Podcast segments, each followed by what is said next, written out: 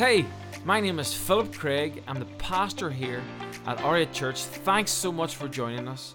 I hope this podcast empowers you, hope it fuels your faith, and hope it impacts your life.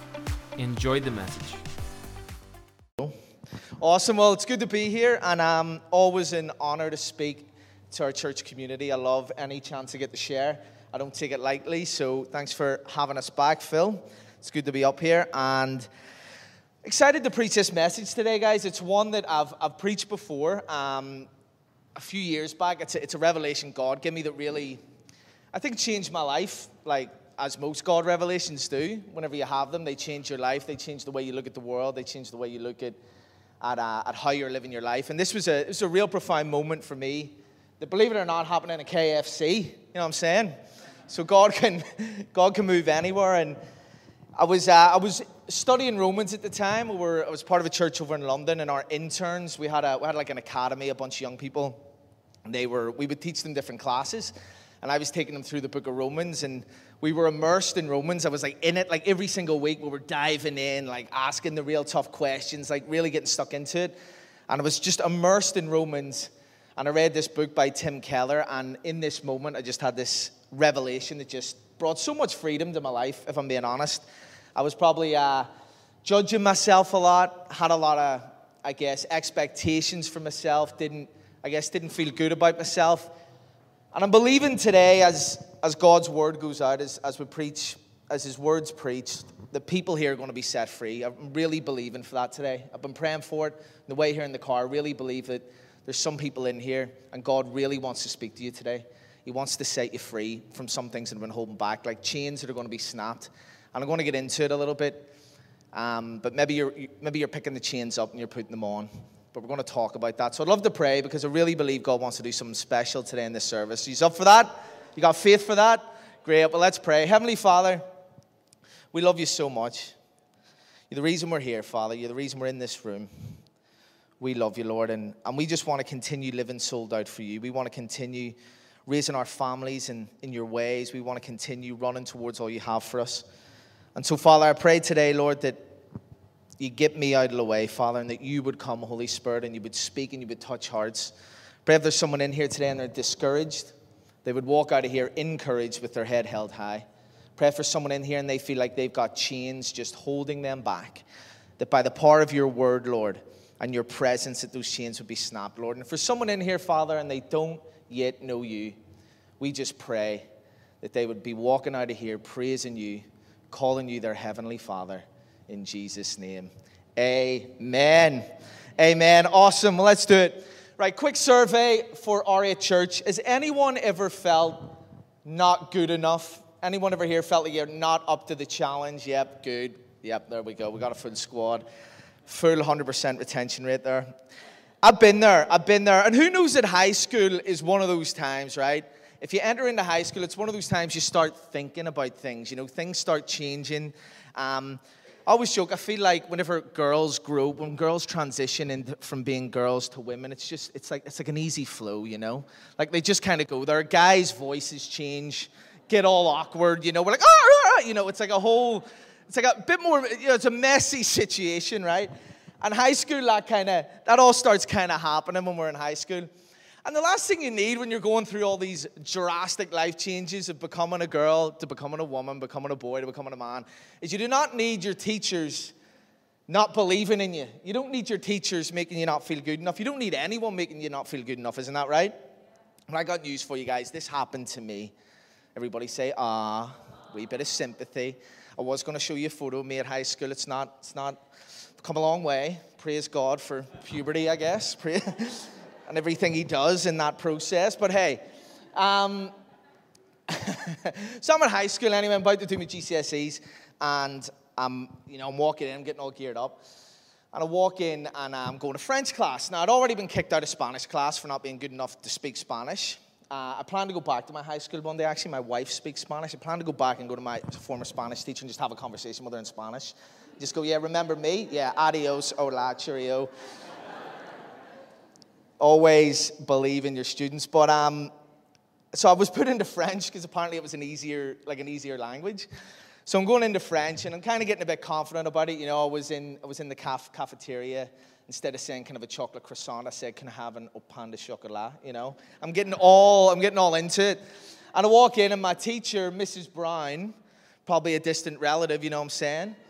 She was like, Ryan, I want to have a wee chat you. Just stay behind after class. I'm like, oh, maybe like, you know, French trip's coming up. Maybe she thinks I should be there first in. And she's like, uh, look, Ryan, we just, we just don't think you're French speaking material. And I'm like, pardon? Like, you know, like, this is a shock. Like, and she goes, um, she goes, we think you should probably drop out of French and focus on your other GCSEs. The time that you would spend trying to just even get like a decent grade could be so better well suited that time and energy towards another subject. And I went, whoa, well, you know, I'm a bit shocked, you know, I was, was getting pumped, you know, was hoping we could be going on the French trip, but that's fair enough. I can take it, it's all right. And then I walk into my English literature class a little bit later, and she goes, Ryan, we want to have a wee chat with you after class. Here's me, oh my gosh, right. So sit down. What is it? You know, like planning to watch Romeo and Juliet at the weekend. I'm a big Leonardo DiCaprio fan. I'm going to get ahead of the game. Don't worry. And she's like, no, no, no, no. You have to understand here, man. We don't really think you're English speaking material. no, we don't really think you're English literature material. And I'm like, really? Like, I mean, you know, I, I love watching all the movies, you know, like of Titanic and all those other ones. And they're like, no, Shakespeare didn't write Titanic. And she's like, why don't you consider dropping out of English literature. That time would be well suited towards your other GCSE. So, anyway, I'm not feeling good about myself, guys. I'm feeling a little bit judged, a little bit attacked, you know what I'm saying? And I walk out to the, to the wee, like, hangout area at lunch, you know, having a wee five alive, you know, sitting me and my boys, a couple five alives, black currant if you want to treat yourself, citrus if you're feeling healthy. And I'm sitting there having a citrus five alive, having a chat with one of the boys, and I'm like, mate, you'll never believe what happened. Do you hear my French earlier, break time, ordering that croissant? well, Mrs. Brown doesn't think I'm French speaking material. And let me tell you something else. Miss Gracie doesn't think I'm English speaking material. they want me to drop out of the GCSEs and they want me to focus my energy on other GCSEs. Now, the school I was in, you needed to get a certain amount of points to get back, so it's actually a big thing to think about if you wanted to go on a sixth form. And my mate goes, You know what it is, bro? And I'm like, Tell me. Talk to me. Tell me some truth. Encourage me, brother. And he's like, he goes, I'll tell you what it is. See, because we go to a grammar school, all these teachers are actually graded on how many A's and B's and A stars they get. And he goes, so sometimes they actually don't really think and they just want you to the side so they can focus more on what they need. Now, I don't know if that's true, guys, if you're teaching a grammar school. My mate was just trying to G me up a little bit. Um, he says, I think you should just go in and tell her, no, I'm, I'm doing French, I'm doing English lit, and just see how you go. And I'm like, I'm gonna go see how it goes. So I walk in and I tell Mrs. Brown, I'm like, hola, and she's like, that's Spanish. I'm like, buongiorno. She's like, that's Italian. And I'm like, okay, well, we're doing French anyway. She's like, I don't think this is a good idea. I'm like, well, I do. We, we, we, we, we, it's happening. And then I go into um, Miss Gracie, and, she, and I'm like, look, miss, I'm doing English literature. She's like, man, I don't think it's a good idea. I'm like, look, I've been down to Xtra-vision. I've rented out Titanic, Romeo and Juliet, The Terminator. I've rented out them all. I'm going to be fine. And she goes, okay, I don't think it's a good idea. And all I can say to Aria Church this morning is, Je m'appelle Rion. J'habite à Lisburn in Irlande du Nord. Mi nombre, that's Spanish. Mi no- Anyway, I've done all right, all right? Okay, give me a wee bit of praise here, wee bit of. Stop clapping, I got an E. She was horribly right. Never should have done it. Might have done better in some of the other ones. But in English literature, I got a B. Yeah. B for boss, man. Walked in, told her. See that? B, B, B, B, B, B? She was actually like, fully shocked. She was like, What did you do? Did you, you cheated? You must have cheated. I'm like, No, no, I don't know what I did either, but we're here. And you know what? It's a funny story, right? Like, just trying to set the tone for the message, but it's true. Like, sometimes in life, people, yourself, things that's happening in the world will make you feel like you're not good enough, make you feel like you're not worth it, make you feel like you can't do what you've set out to do. And the analogy I'm going to use for today's sermon is no new one. It's one that theologians have been using for years. It's one that you'll find throughout the Bible. You'll see it in the book of Romans that we're going to dive into. All modern, modern theologians have used it many times as well, and it's the, it's the analogy of the courtroom. That every single day we're trying to get ourselves a verdict. We're sitting there and we're going, Look, am I good enough? Am I innocent? Do I pass the test? Or am I guilty? I'm condemned. I'm not good enough. I don't make the cut. And if we're being honest, guys, sometimes we swing like a pendulum in this scenario. There's other days we got a bit of swag about us, you know what I mean? Read my Bible this morning. Had my, my grape juice and my cracker, had some communion. I'm feeling good. And we'll walk with a bit of swag. We're like, it's been a good week. Had a good time. The sun's been out and we feel good about ourselves. And we're maybe a little bit over on this side. But there's other days where we swing all the way over here. We feel like we're not good enough. Even in who we are as people, we just don't feel value we don't feel we can do what we've set out to do. We feel like the task is impossible. With our faith, we feel like, how can I do it? How do I keep going? I just feel like I keep falling. I feel like I keep failing. Sometimes I got so close and I feel like I fall again. And we swing in this pendulum. Other times, maybe we've had a good week, like I said. Other times, maybe not. And that's what I want to talk about today. The title of my message, if you're taking notes, is called Get Out of the Courtroom. Get out of the courtroom. And like I said, when I got this revelation a few years back, I was in the book of Romans, deep in the book of Romans. And what we're going to try and do today is I'm going to try and give you a quick snapshot. We're going to try and do a real express version Bible study of the book of Romans. And I want to pull out a few points that I believe can help you as you navigate life, as you navigate your faith. Are you up for that? Awesome. Well, let's jump straight into the book of Romans. But before we go there, can I give you a wee bit of context? How cool is it when a preacher goes, I just want to give you context? That means that they probably Googled it the night before. I'm joking, I'm joking, I'm joking. Studied it, done a course on it, all that sort of good stuff. So, anyway, the book of Romans. the book of Romans. Um, what was happening in Rome was interesting. As we all know, you know, if you know any, as most of us will know, Rome during Bible times was, especially the, or sorry, during the New Testament was the capital it was the empire that was running the show at the time, the Roman Empire. And uh, Rome was the capital. It's a pretty special place. It's like any capital. Everything's happening there. It's where all the finance is, where all the opportunity is. It's where you need to be.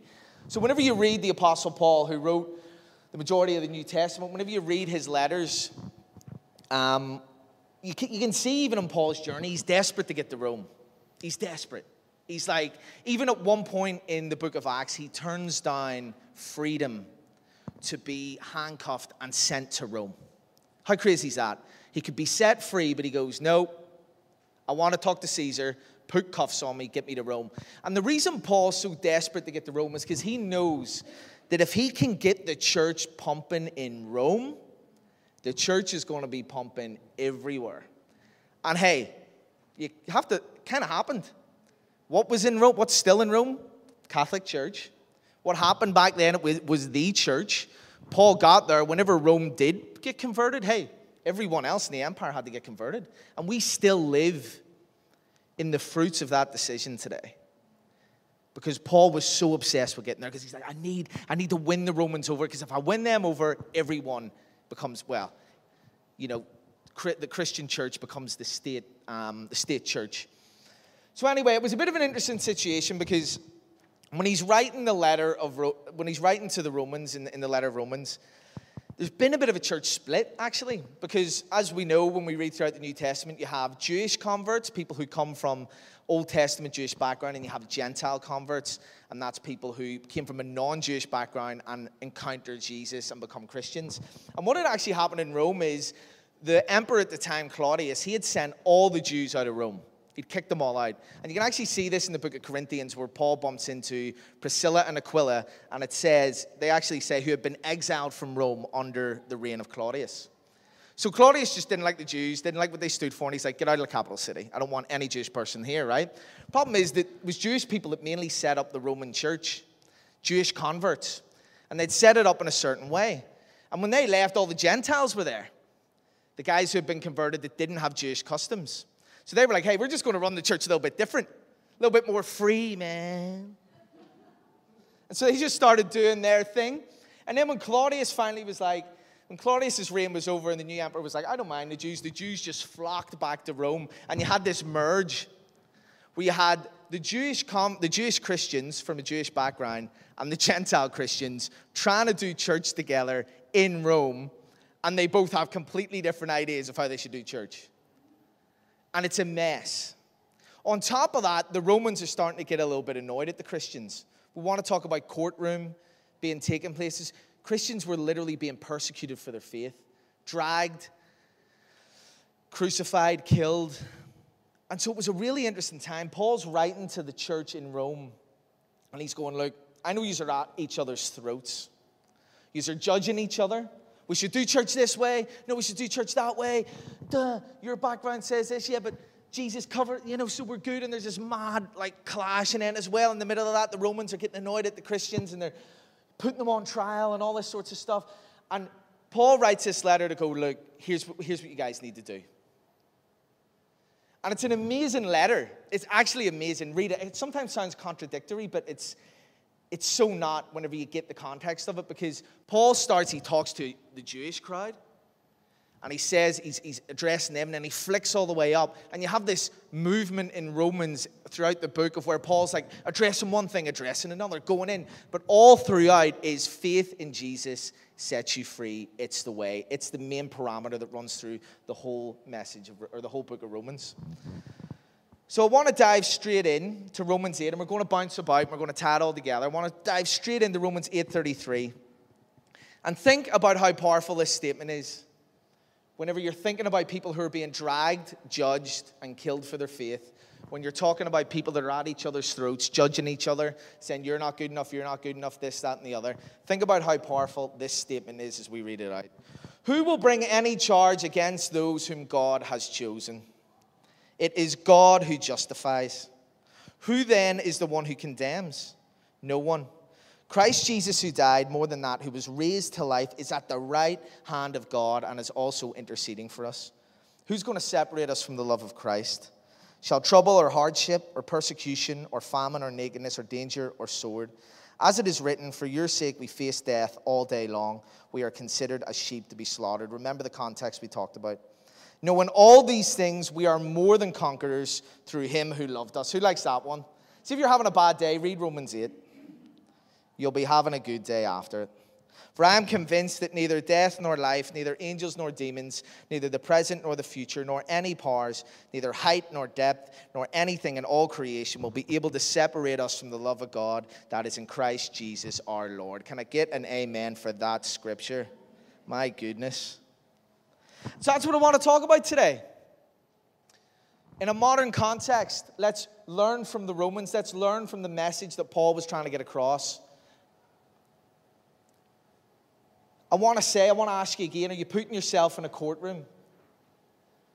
Are you judging yourself? Are you at odds with other people? Listen to that scripture. No one gets to condemn you, no one gets to judge you. It is God who justifies. And I know what you're thinking. Here we go, Ryan. I get it. Another cross equals love message. You know, I've heard plenty of them. And yeah, it is because that's the crux of our faith is the gospel. So it is another cross equals love message. It is another gospel message. But I, I want to get into something in a little bit because let me tell you something. It's one thing to believe something. Who knows it's another thing to live it. Isn't that right? Guys, can I be real? I believe every word in this book. I believe I should live my life by every commandment in this book.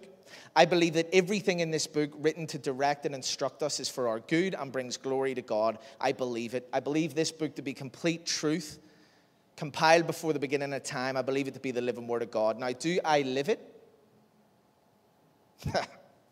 I wish. I live some of it. Some days I'm good, other days I'm not. And so, believing and living something are two very different things. And what I want to talk about, I want to, in, in the context of what we're talking about, I want to talk about three roadblocks. Three things that get in the way of us believing, or sorry, living what we believe. you have probably read that scripture many times, heard it preached before.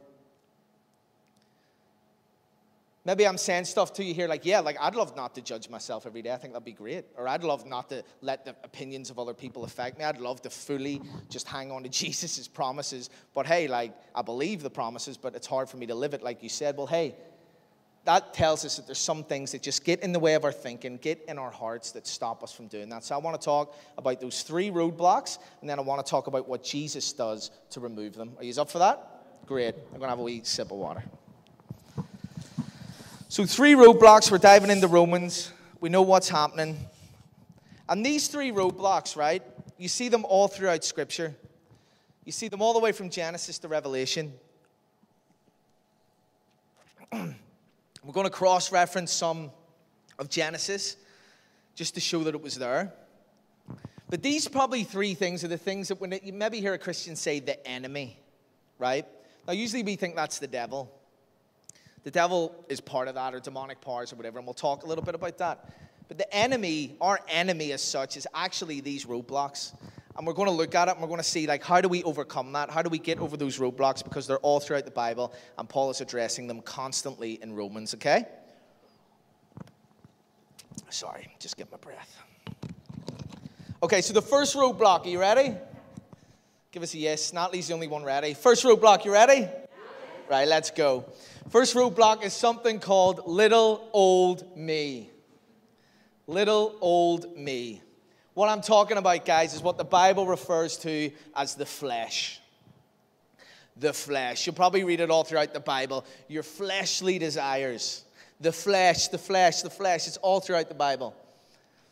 And really, all's the flesh, whenever they're talking about it, is it's me, me, me, me, me.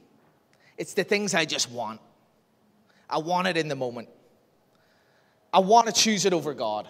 The flesh goes all the way back to Genesis. God goes, live this way. Eve goes, no. Adam goes, no.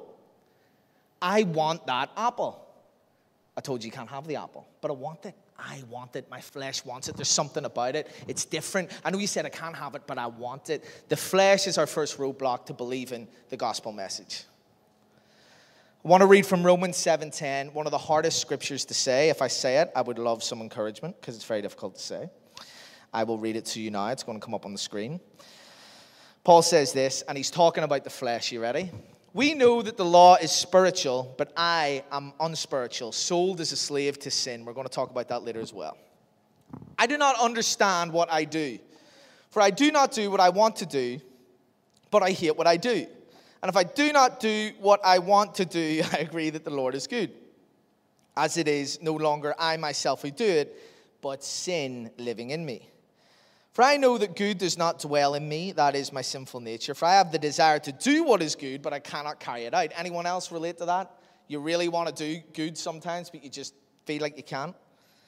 For I do not do the good I want to do, but the evil I do not do, I want to do. That, told you this was hard. This I keep on doing. Now, if I do what I do not want to do, it is no longer I who do it, but it's sin living in me that does it. Completed it. Romans 7 14 to 20 completed it, mate. Completed it. Now, that's a full on scripture, but let me break down what it means. I was visiting a friend in Scotland this week. I've started calorie counting. Where's my calorie counting brother? Yes, there you are, my man. Calorie counting. Started calorie counting. And uh, I have a certain quota per day, you know what I mean? I have a certain, like, it's kind of rough, you know, really eye opening. Like, there's things you didn't think of, like bread. See, like a, a roll, came over, go home, dinner's done. it's wild. Started calorie counting to go into this coffee shop with my mate over in Scotland. We're hanging out, trying to be good. We get like a wee, like, breakfast wrap thing, you know, less bread, flat bread, all good, being healthy walk up to get a coffee, and, and the guy at the counter, there's all these like like like lo- like what do you call them? Like banana breads, loaves, um, strawberry crumble roll thing, all this stuff, and I'm like, whoa! I'm just seeing like 600 calories, 800 calories, and I'm like, be strong, Ryan. You got this, brother. Do not do what you want to do, but do it. Do what you need to do. And the guy's like, okay, yep, I'll get you your Americano. And I'm like, yep, no milk, less calories. And he's like, very good. And I'm like, he goes, would you like to try our new strawberry crumble loaf thing? And I'm like, he, and he showed me these fresh strawberries, and he's like, it's made with these strawberries that are grown just over there. And I'm like, well, so it's like one of your five a day? And he's like, exactly. And I'm like, now in that moment, guys, I know what I should do. but I do not do what I want to do. And I order the loaf. and I'm sitting there and I Google how many calories. I'm like, game over, can't eat for the rest of the day.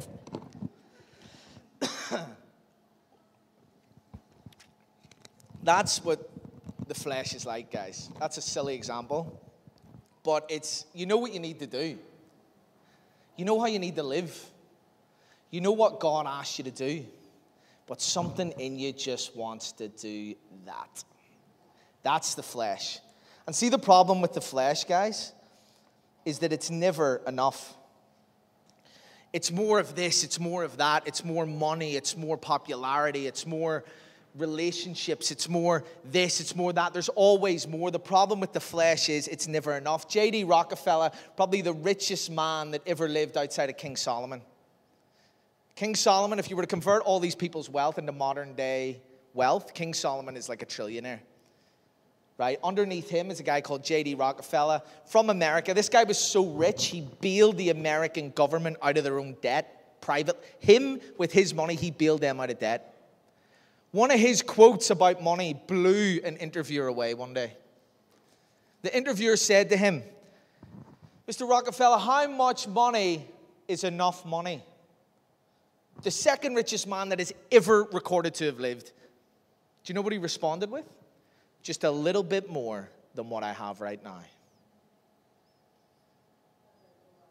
Just a little bit more than what I have right now. Do you know what the problem with the flesh is, is that it's never enough. You can go and chase all your fleshly desires right to the very end, and I'm telling you, it will not be enough. The Bible talks about this constantly, warning us, pulling us back that Jesus the Lord. No God above him, no idols. Don't chase after this. Two paths, big path, small path. Take the small one. Stop chasing after those things. Come back and focus on the Lord. The problem with self is it's never enough. And the problem in the courtroom scenario with this is we become our own judge. We start going, Well, I'm not good enough because I don't have this. If I go and do this, maybe I'll be good enough. Then we get there and we want to do more.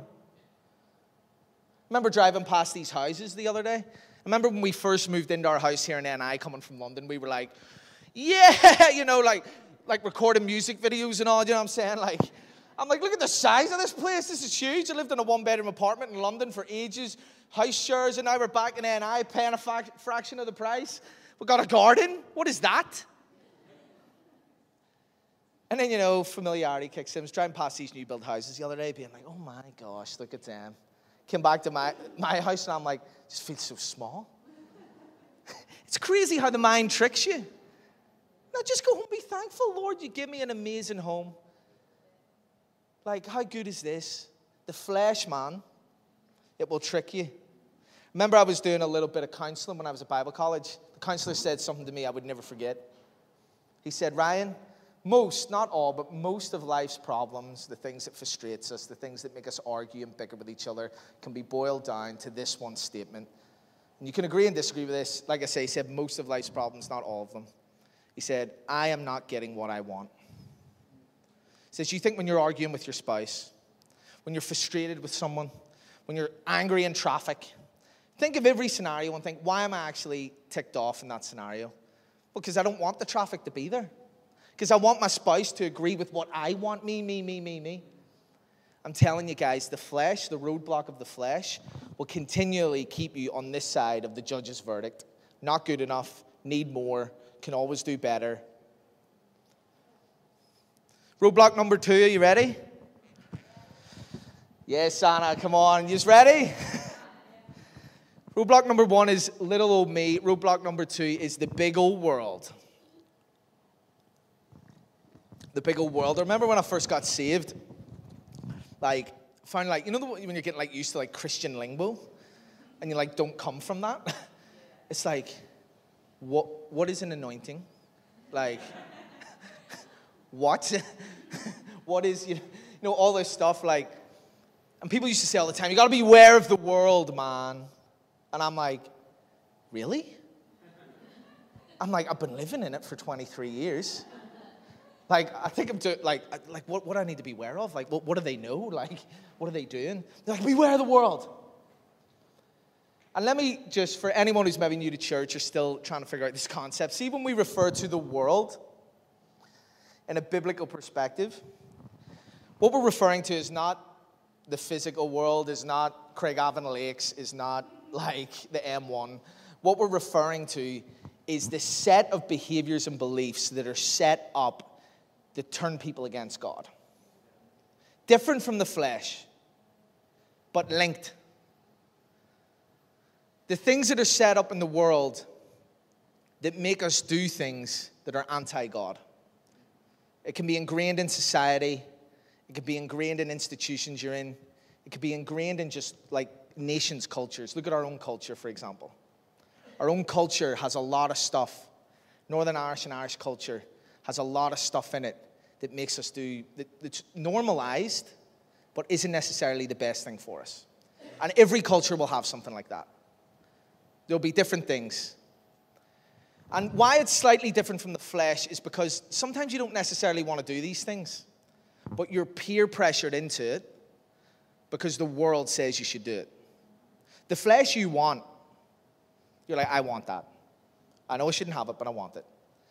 The behaviors of the world, sometimes, sometimes you do want it, sometimes you learn to want it because you do it so much. Sometimes it gets ingrained in your culture, like we talked about. But a lot of the times it's just forced upon you and you feel like you should do it. And it's the behaviors that set themselves up against God. We read in Romans 12, verses 2, Paul addresses this. He says, Do not conform to the pattern of this world. He's saying, You live in Rome, look around.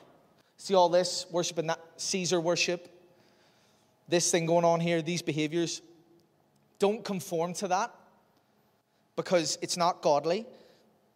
But I want to encourage you, especially those who are new to this faith journey. He says, Be transformed by the renewing of your mind. Get those worldly behaviors out of your mind that you know are ungodly and renew your mind. How? This is a good place to start.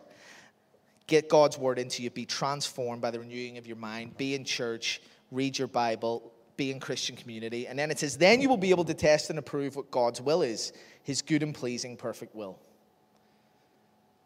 Paul's saying the more you, like, let's, let's fast forward to our day and age. YouTube, Instagram, Facebook, Netflix, telling me all these things are okay and I should do them. Then God's will gets blurry, right? Because, well, I know what the Bible says, but I kind of want to do that. Everyone else is doing it. Those other Christians are doing it, and, eh, and, eh, eh, and, and, things. And this happens in church as well. We begin. Sometimes we let worldly behaviors come in and be normalized, and usually it's the beginning of the end for a Christian community when that happens, because we're meant to be holy people, consecrated to the Lord and His ways. But Paul says, actually, if you don't conform to that pattern, and you continually try to, it's, he's acknowledging it's a fight. You renew your mind, be in Christian community, stick together. He's saying to these guys, stick together, read the letters, be in the Word, encourage each other. He goes, your mind will begin to think different as you continue to do that. Do you agree with that? I want to encourage you, church, choose truth every time over trend. It will get blurry, things will creep in to try to tell us to do something different, but choose truth every time over trend. I want to encourage you no matter how many ads, things tell you that this way of living is going to make you feel a certain way or live a certain way. Some of them do, not all things are bad. I'm telling you, God's way is always the way to choose. Even if you don't feel like it in the time, long term, as you continue to renew your mind, you will look back on the years of your life, and I love doing this sometimes. I love just looking back and going, How did you do that? How, am I, how did you get me here? That is miraculous. My gosh, only by your grace, Lord.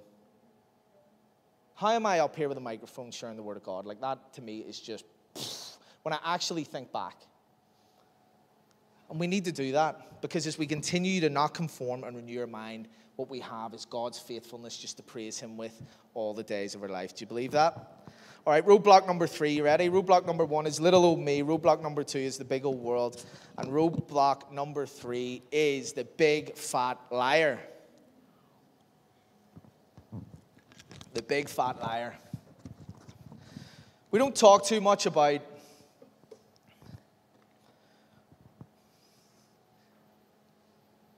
the demonic, the devil, all that stuff, and for good reason. Because it doesn't deserve a platform. And the more we talk about the power of Jesus, the more that stuff doesn't matter anyway, the more you get that into you. But sometimes, every now and then, it's good to acknowledge that there is a spiritual enemy. Right? It's in the Bible, da da da da da. And the Bible says that our spiritual enemy, the devil, his native tongue is lies lies. And so I want to say to you sometimes we hear the gospel, we hear who we're meant to be in Christ, but there's other voices telling us lies, telling us no. And it also says as well in the word that the, the, devil, the enemy, loves to condemn the people of God. Condemn. Okay? Now, condemn means not fit for use, not worthy, not good. So, what I want to encourage you today is, friend, that in Romans 8 1, I'm going to read it in a minute, is that when you hear those lies creep into your head, those voices that would tell you you're not good enough, you're not valuable, God doesn't love you, you're not good enough to be his son or his daughter, you're not good enough to move forward in your faith, you failed, look, you give into the flesh, you do these things of the world. Who, are you? Who are you to think you can do this thing? You should just leave church. Church isn't for you. They don't want you. If they knew what happened behind the scenes, they would just they would mock you like da da da. Every time you hear those words condemning you, I want you to say this verse over yourself, Romans 8 1, and it says this. You ready? Read it with me. You ready? All together. Therefore, there is no condemnation for those who are in Christ Jesus. Boom.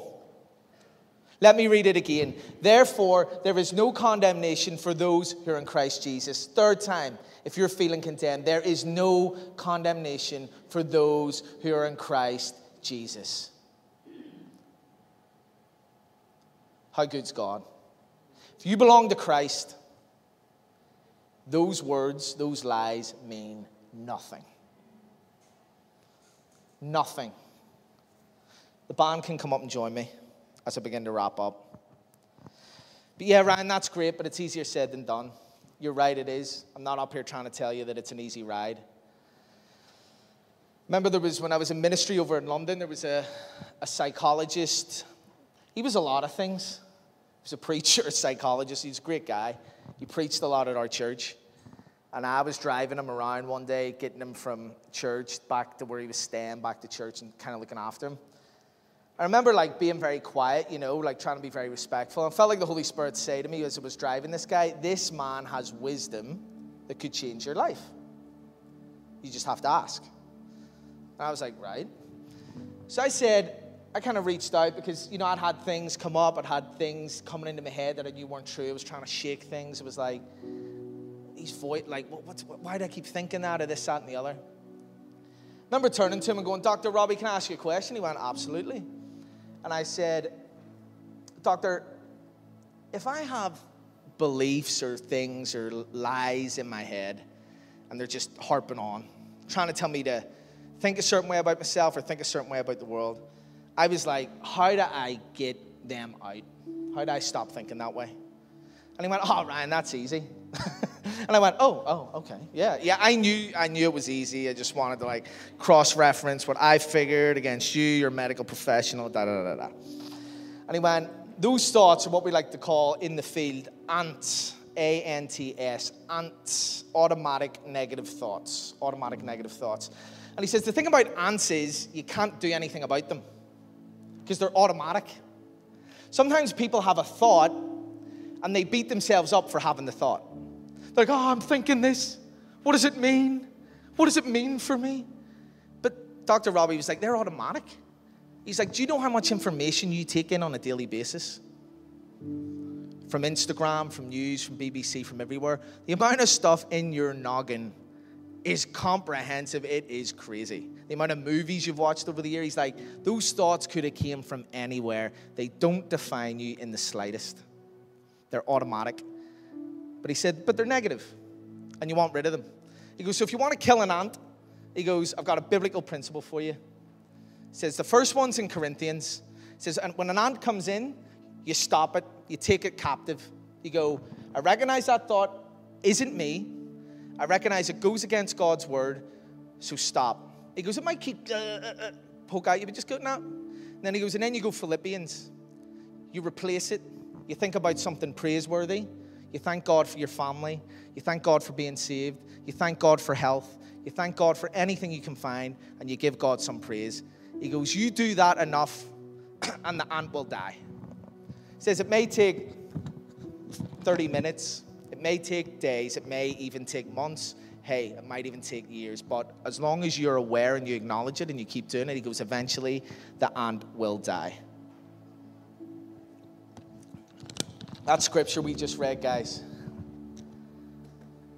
If you are having those thoughts about not feeling valuable, about not feeling like you're good enough, you just if you belong to Christ, and I'm going to give people an opportunity to belong to Christ in a minute. If you belong to Christ, you just repeat Romans 8 1. You just take that thought captive and go, There is no condemnation. I belong to Christ. There is no condemnation. I belong to Christ. I am the Lord's. I'm going to wrap up and then we're going to pray for some people. So, how do we conclude? What does Jesus do about the roadblocks? Well, it's simple. You're in the courtroom, there's the judge, and you have your accuser heaping lies, heaping things at you. They're not good enough. The debt is too good. They keep giving into their flesh, they keep giving into worldly desires, they keep believing these lies that people are telling them about them. They're not good enough. And there's nothing that can pay the debt that they have to pay. There's nothing that gives them the right to walk out of this courtroom today. There's one thing, but hey, well, what's the one thing? Well, God, you would have to give your son as a sacrifice. He would have to die, and that would cover the debt. But that's never going to happen.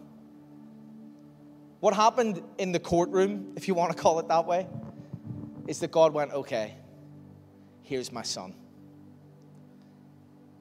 And God took our place. All our sin, all our rebellion, everything we've done, that the accuser was able to go, they are not good enough. They deserve eternal damnation. They deserve to be separated from God. Jesus goes, No, I will redeem them with my life. That's what redemption is. It comes from the word redeem, like when you redeem a coupon. That we were meant to be we were meant to belong to something else, to sin, to death. And Jesus goes, No, with my life, I pay the debt, I redeem them back, they are free. You know what happened in that moment? You know what the judge did? The all righteous, all knowing judge, God the Father. He went, Right, as soon as Jesus gave his life, the courtroom is adjourned. They're free to go. Let me read you a quote from Timothy Keller, the book I was telling you about, I was reading at the beginning. And this blew me away when I realized that on a daily basis I was probably condemning myself, saying I was guilty, saying I wasn't good enough. This is Tim Keller from the Freedom of Self Forgetfulness. He says, We need to relive the gospel on the spot when we put ourselves in those courtrooms. We need to ask ourselves, What are we doing in the courtroom? We should not be there. The court has been adjourned. Like Paul, we can say, and he's quoting Paul in Corinthians, we get to go, Hey, I don't care what all you people think in the world of me? Guess what? I don't even care what I think about myself because sometimes I think the worst about myself. I only care about what the Lord thinks. And the Lord has said, therefore, there is no condemnation for you who are in Christ Jesus, and you are my beloved child with whom I am well pleased. Come on, God deserves a clap for that. That is the gospel. And so, what we're going to do, I'm going to pray for a group of people. What we're going to do after we pray, the band are going to lead us, and you get a chance to take communion. If you're a believer and you want to take communion, come to the front, row by row. There's a wee bit of grape juice and a wee bit of bread here. I want you in the moment to just remember there's no condemnation. I'm looking at it right now. His body was broken so that I could be made whole. His blood paid the price. The courtroom is adjourned. I get to walk free. And when you have that moment of worship, as we're singing, as we're taking communion, I'm believing freedom. The Holy Spirit is going to bring freedom to people's lives. That they're going to remember, what am I doing? I keep putting the chains on. Because what do free people do when they're set free? They walk. Some believing people are going to walk out of here going, I've been putting myself in the courtroom and it's empty. The judge went, dump, dump. Jesus paid the price. Why do I keep putting myself down? Why do I keep believing I'm not good enough for Jesus? Why do I keep believing I can't do it? The courtroom has been adjourned and I believe people are going to walk out here free as we have this moment. Do you believe that? Come on, have you faith for that? So, whatever it is for you, as we sing, as we worship, as you take communion, I believe the Holy Spirit's going to touch hearts and you're going to remember there's no condemnation. The courtroom has been adjourned. I don't need to keep putting the chains on my back, on my wrists. Amen. Amen. Now, for the. Hope you enjoyed the podcast today. I hope it encouraged you. There's a few things I'd love you to do. I'd love you to subscribe to our YouTube, iTunes, or Spotify account. This is so you can keep up with our most recent material and messages. If this ministry has impacted your life and you'd love to help us reach others, you can do that right now by going to oriatchurch.org and giving now. Cannot wait to see you next week on the Oriat Church podcast.